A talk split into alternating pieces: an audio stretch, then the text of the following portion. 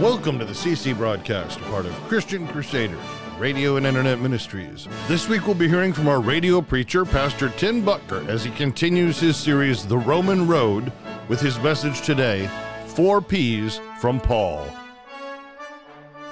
Well, we're so glad to have you with us today on the CC broadcast as we turn our hearts towards the Lord in worship and praise and open His Word and invite Him to speak to us. We're continuing today in our series entitled The Roman Road as we open up Paul's letter to the believers back in Rome at that time and invite Him to teach us, to speak to us, even, even God to speak to us in the work of His Spirit as we open the Scriptures together. Let's pray together. Father in heaven, thank you for this chance to gather yet again through the modern air, miracle of airways and encourage each other in our faith journey as we turn our hearts towards you in worship and praise. Help us be of those who worship you in spirit and in truth. And then as we open your word and we look at these words penned so many years ago by, by your Holy Spirit through Paul and through his scribe, speak to us in our hearts. Teach us, instruct us, and guide us in your way.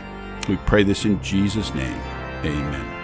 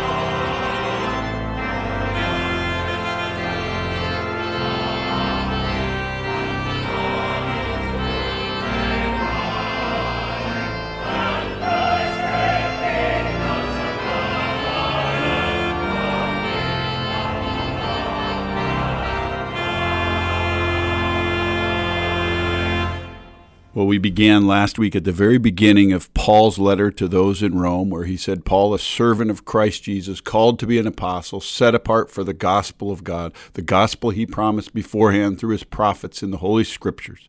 And he wrote to all in Rome who are loved by God and called to be saints. And we see, starting in verse 7, as he writes to them, he says, Grace and peace to you from God our Father and from the Lord Jesus Christ. And then verses 8 through 17, he says this. First, I thank my God through Jesus Christ for all of you, because your faith is being reported all over the world.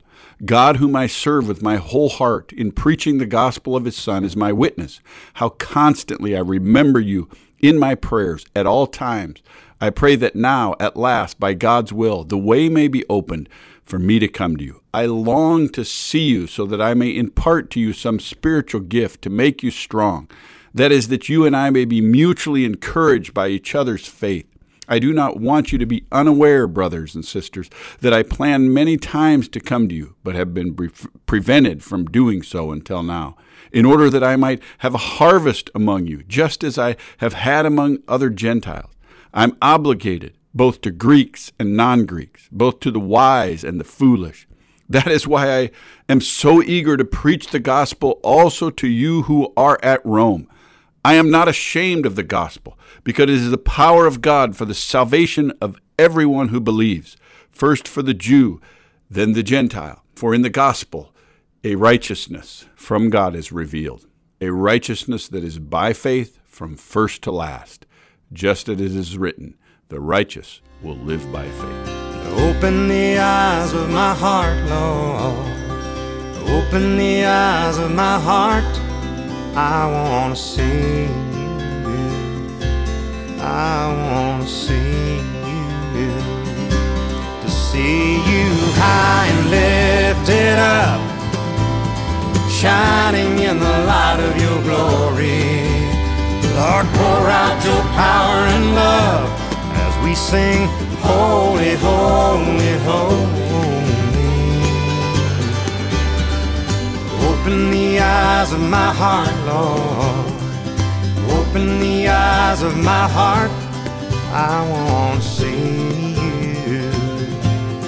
I want to see you. Open the eyes of my heart, Lord. Open the eyes of my heart. I want to see you. I want to see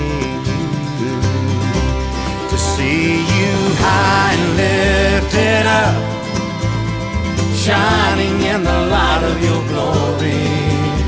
Lord, pour out your power and love as we sing, Holy, Holy, Holy.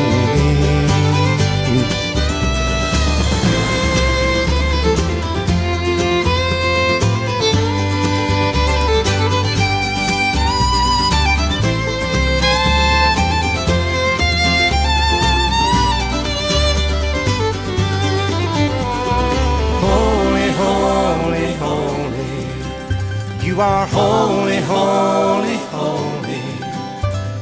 Holy, holy, holy. I want to see you. Holy, holy, holy. You are holy, holy, holy. Lord, you're holy, holy, holy. I want to see you. My heart, Lord. Open the eyes of my heart. I want to see you. I want to see you.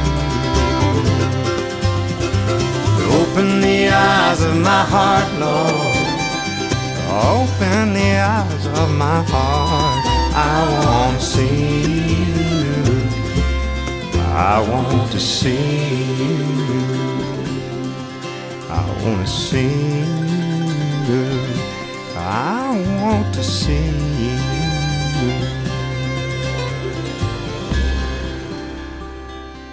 We looked last week as we opened Paul's letter to those in Rome. We looked at who Paul is as a person, and we learned that Paul is a passionate person. He has been his whole life. He passionately persecuted the followers of Christ, and then he had a powerful conversion by Jesus when he encountered the living Christ on his road to Damascus to actually go there to persecute Christ's people there.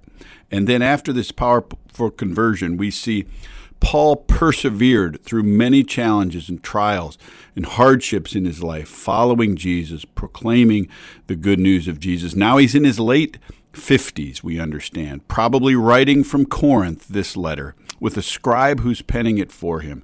And he's, he's greeted those in Rome, those that are loved by God, the followers of Christ in Rome. And of course, he's wanted to go to Rome many times. He loves the people in Rome, he, he loves God's people across the globe.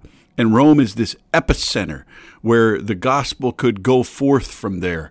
And Paul writes to them in hopes that he would get to them eventually. And, and, at the beginning of his letter, I want to let four things settle in on you today as we start this letter. Four P's from Paul. He says, To all in Rome who are loved by God and called to be his holy people, grace and peace to you from God our Father and from the Lord Jesus Christ. The first thing Paul wants for believers in the world, for those in Rome and for you and I, is this peace, the peace of God. When the Bible speaks of peace, we see two different kinds of peace described. We see a peace with God and a peace from God. The peace with God comes to us through the shed blood of Jesus. And that is a peace that you and I can have. It's it's not having animosity between us and God relationally. You know, you and I can have tension in any relationship we have. You can have tension with a spouse or with your children or with extended family members or a friend or coworker and you don't have peace there. And something needs to be done to reconcile or to have peace brought about if, if some tension is there like that. My wife and I have had to work through many disagreements and challenges to get back to peace and harmony with each other. And and the Bible says as much as depends on us, as far as we can, we should live at peace with everyone and that includes God. And we have peace with God through the forgiveness of our sins through the shed blood of Jesus. Paul is not talking about that kind of peace, relational peace with God. He's talking about a supernatural peace from God that he wants those who already have peace with God to experience, to know. This is a supernatural guarding of our hearts and minds and experience not just that there's no animosity between us and God anymore, but that we're experiencing in the midst of this crazy world a peace from God. He described this peace and how to attain it in Philippians chapter 4 when he said, Do not be anxious about anything, but in every situation, by prayer and petition, with thanksgiving, present your requests to God. And the peace from God, this peace that comes from God, which transcends all understanding, will guard our hearts and minds in Christ Jesus. This is the kind of peace he's saying. Grace, I want God's grace and riches for you, and I want his supernatural peace to be a part of your life. The prophet Isaiah said it this way God will keep in perfect peace those whose minds are stayed on him because they trust in the Almighty. Isaiah 26, verse 3. God Himself will keep in perfect peace those whose minds are stayed on thee. Paul went further in Philippians 4 8 when he said, Fix your mind on things that are good, righteous, pure, and holy. If you and I are going to walk in this peace from God, we have to be a people of prayer, Paul says, and a people who train our minds to fix on those things that are good and righteous and pure and true and holy that are revealed for us in the scriptures. The first thing Paul wants for us and for the believers in the world grace and peace. And just in line with his instruction about attaining and walking in this peace from God uh, found in Philippians, he says this First, I thank my God through Jesus Christ for all of you. Constantly, I remember you in my prayers at all times. He's a man of prayer. We see here, not only does he want peace for all of us who know Christ, for anyone, and this is open to everyone in the world, he models for us here at the beginning of his letter to those in Rome a life of prayer. Now, prayer is so powerful. Prayer is talking with God. This is the idea of you and I communicating with the Almighty. It's really a privilege we've been given by God to have the opportunity to walk with Him and talk with Him. And I can't help but take the time to encourage you today in your prayer life. I, I wonder how many of you are listening today really spend time talking with God. And this is what Paul says. He thanks God through Jesus Christ for the believers in the world, those in Rome. Constantly, he's praying. Pray at all times, the scripture says. Do you have an ongoing conversation with God? I want to encourage you with what prayer is not today. It's not not something that has to be formal. It's not something that has to be exciting, intimidating, long, or rote, and not it's not something you can fail at or succeed at in a sense of a worldly measure of prayer. Prayer is a way of communicating with God, and God wants us to communicate with Him. Peter wrote it this way under the inspiration of the Holy Spirit. He said, From God, cast all your anxieties upon Him, lay your burdens before Him, because He cares for you. God wants to hear from us. The book of Psalms is people just pouring out their hearts to God. If you don't have a prayer life today, friend, I, I want to encourage you to start learning how to talk with God. I I get so shocked by how many people I've met as a minister in numerous churches who, as I get to know them, find out they really don't pray. They're nervous about praying. They're insecure about praying. If this is you, I don't I don't care what your age. I want to encourage you maybe just in the quietness of your heart, start learning to talk to God. Start learning to say, uh, Lord, I understand that you listen, you hear people, you respond. I, I have things I want to talk with you about. And just learn how to grow comfortable in talking with God. Paul wants peace for these people, all of us.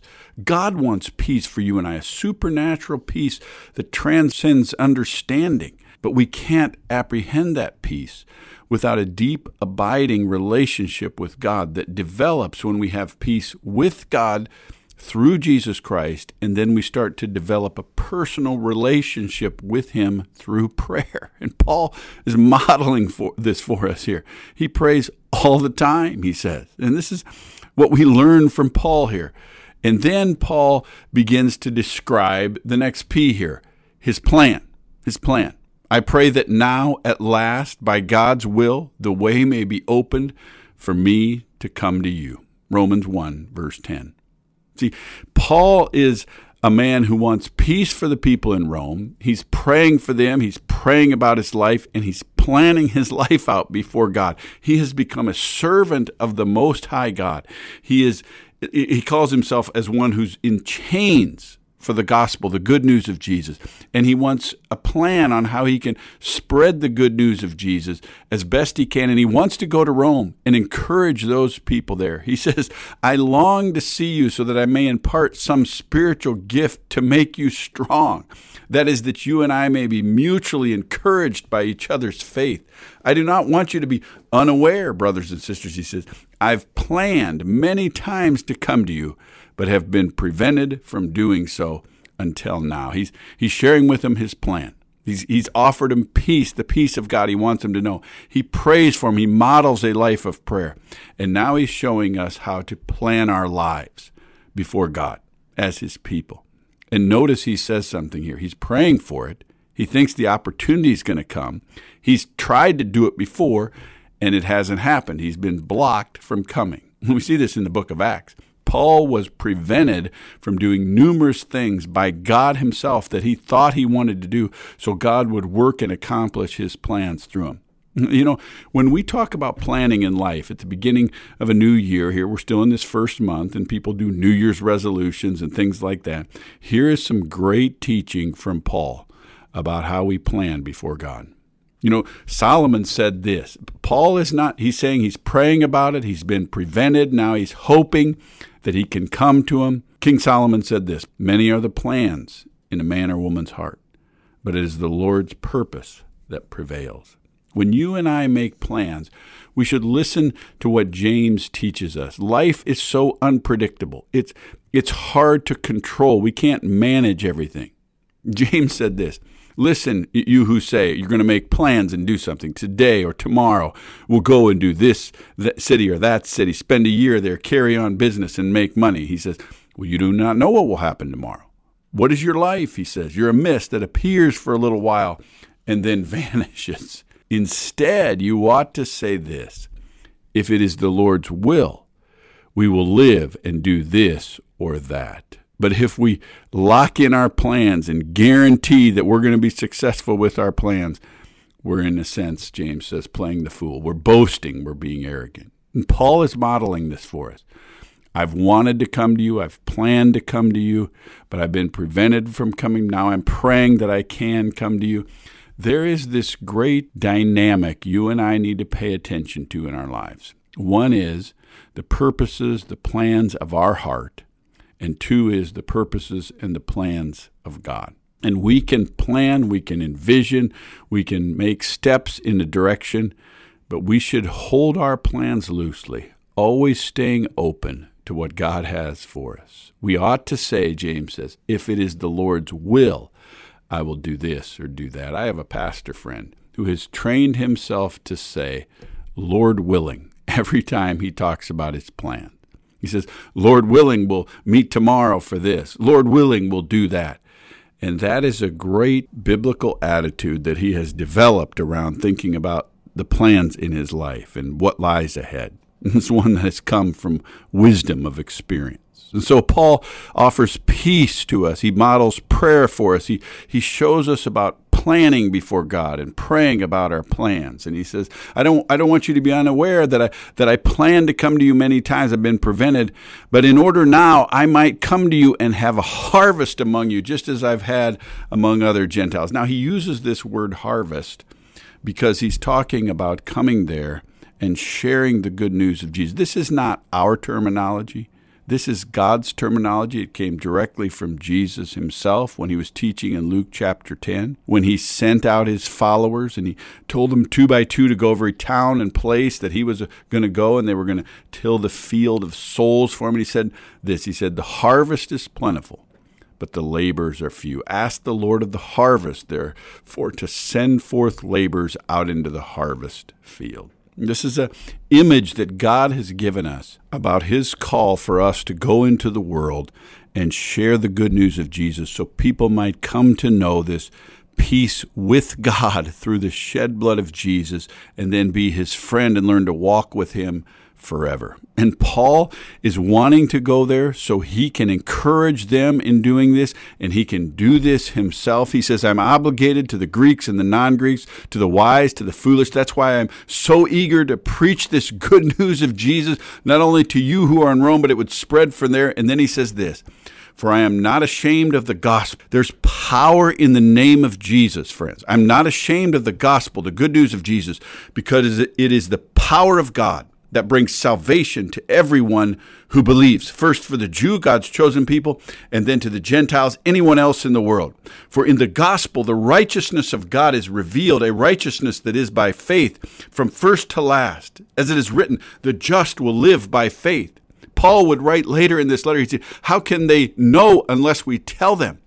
And he's going and he wants to encourage them to stir up the sharing of the name of Jesus, the good news of Jesus, the work of Jesus on the cross, our need for the forgiveness that was apprehended for us there. And what Paul is saying here is if I can encourage you in this, stir this up and preach it to you, as you already know, there's power in it. He wants peace for him, he models prayer for him, and planning to get out the power of the gospel. That's what's happening here at the beginning of the letter that Paul writes to those in Rome. He's letting them know that he wants to stir them up to share the power of Jesus with the world around them. And this, friends, is our calling. You and I have been given a trust. As we as we embark on the Roman road, friends, here it is. We're carrying the good news of Jesus entrusted to us, and those given a trust must prove faithful. Oh, what a great way for him to start his letter. Now he's going to expound on the gospel in such in such an in-depth doctrinal way. It's known as the best Magna Carta of the good news of Jesus of all of the scripture.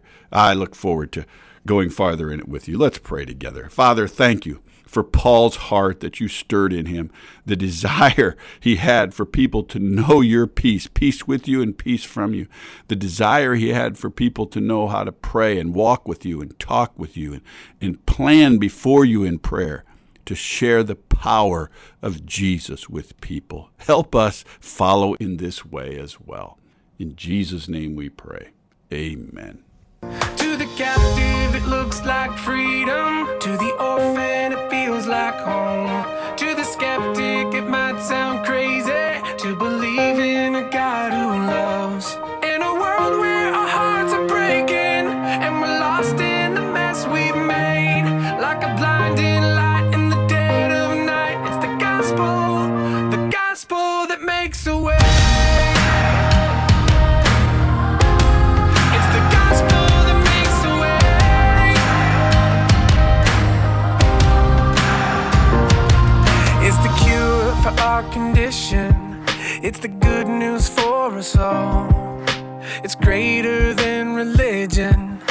The power of the cross.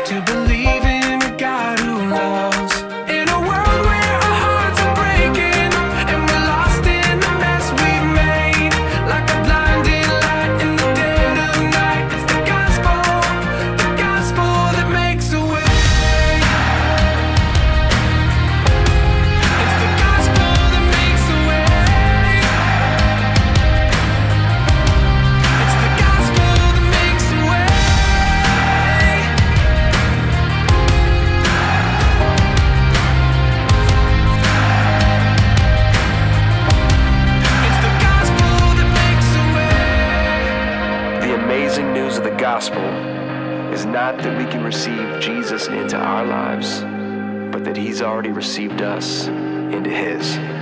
In my own life, it means forgiveness when I know I deserve the fall. It called me out of my darkness and carried me to the cross. In a moment,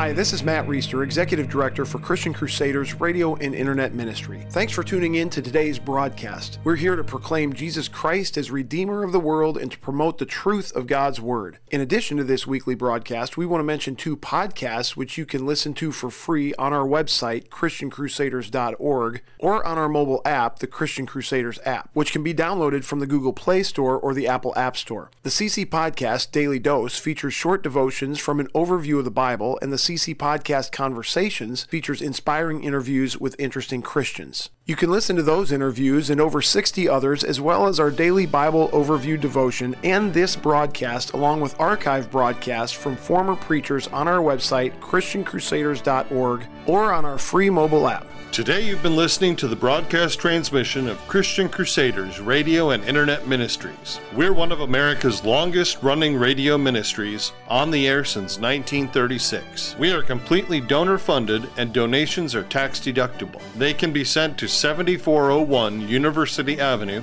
Cedar Falls, Iowa 50613, or made online at ChristianCrusaders.org.